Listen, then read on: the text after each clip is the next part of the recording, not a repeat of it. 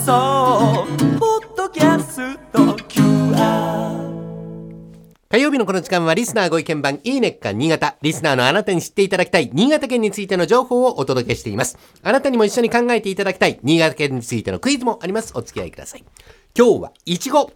新潟のオリジナル品種と言いますと、越後姫。大粒です。甘いです。ジューシーです。うっとりとするような芳醇な香りが特徴です。可憐でみずみずしい新潟のお姫様のようだということから、越後姫とネーミングされております。ちなみに、倉玉さんの地元福岡といえば、甘王が有名ですけども、はい新潟の越後姫、召し上がったことありますか？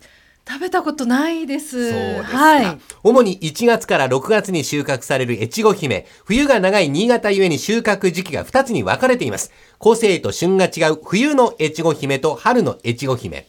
冬の越後姫、およそ2ヶ月もの日にちをかけて一粒一粒丁寧に育てられるので、大粒で酸味が少なくて甘みが際立つ果実です。出荷は2月上旬頃がピーク。以前、大竹さんがラジオで召し上がった越後姫は冬の越後姫。はいで、今日、スタジオにあるのが、春の越後姫。これからの時期、4月上旬頃から出荷が本格化します。お味はいかがでしょうか？これ大粒ですね。大きいんですよ。柔らかいんですよ。甘いんですよ。ジューシー、香りがいい。美味しいすごいジューシー、水分が。ねえ。もう甘いしかも甘み十二分。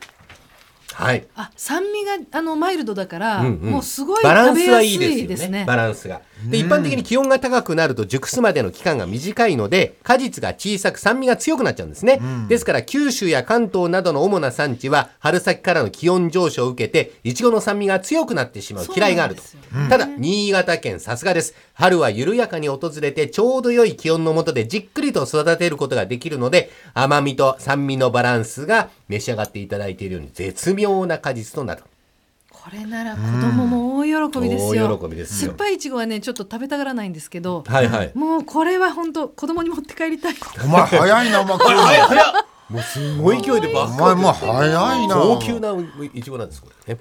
越後姫そのまま食べるのもいいんですが今日は越後姫を使ったお酒もご紹介します、村上市にある太陽酒造の蔵人のいちご酒。こちらは越後姫を贅沢に使ったお酒でベースとなる純米酒の旨味いちごの酸味と甘みが溶け合いましてお酒が好きな方だけではなくスイーツが好きな方にもおすすめの一品になっています。ストレートロック炭酸割りレモンを絞っても美味しいと。こちらもぜひお飲みいただきたいと思います。早い。全部食べ終わっちゃう。ね。美味しいんですもん。では、クイズに行きますよ。新潟市と長岡市にお店があります、アーアッラゼータさんというイタリア料理のお店、はい。地元の新鮮で美味しい野菜をアレンジした料理を提供しております。こちらのお店、お客様の依頼を受けて、いちごの花言葉にかけて、越後姫のデザートをサプライズで提供したことがあるそうです。では、いちごの花言葉にはどんな意味があるのか、この時のサプライズを含めて3択でお答えください。はい1番、花言葉は燃える恋。愛の告白をしました。2番、花言葉は誕生、生まれるですね。誕生日のお祝いをしました。3番、花言葉は幸せな家庭、プロポーズをしました。さあ、いちごの花言葉、燃える恋なのか、誕生なのか、幸せな家庭なのか、3択です。えー、倉玉さん。割といちごの花ってこう素朴で小さな花なので、はい3番の花言葉は幸福な家庭でプロポーズ。はい。はい。えー、大竹さん。私は2番2番。うん誕生はい。正解は、倉玉さん、花言葉は幸せな家庭、幸福な家庭でプロポーズをしたが正解でした。はいなるほど。えー、いちごの幸せな家庭という花言葉は、いちごの親株から多数の子鶴が出ている様子から付けられたと言われております。そういうことなんだ。はい。子だくさんちなみにお店でプロポーズしたお客様は見事成就してご結婚したということですね。はい今週は新潟のいちご、越後姫、美味しいですよ。ご紹介しました。来週以降もこの時間は新潟県の情報をお伝えしていきます。楽しみにしていてください。このいいねっか新潟のコーナーは文化放送のホームページにて、ポッドキャスト配信されています。ぜひお聞きいただいて、新潟県について詳しくなってください。この時間はリスナーご意見番、いいねっか新潟をお送りしました。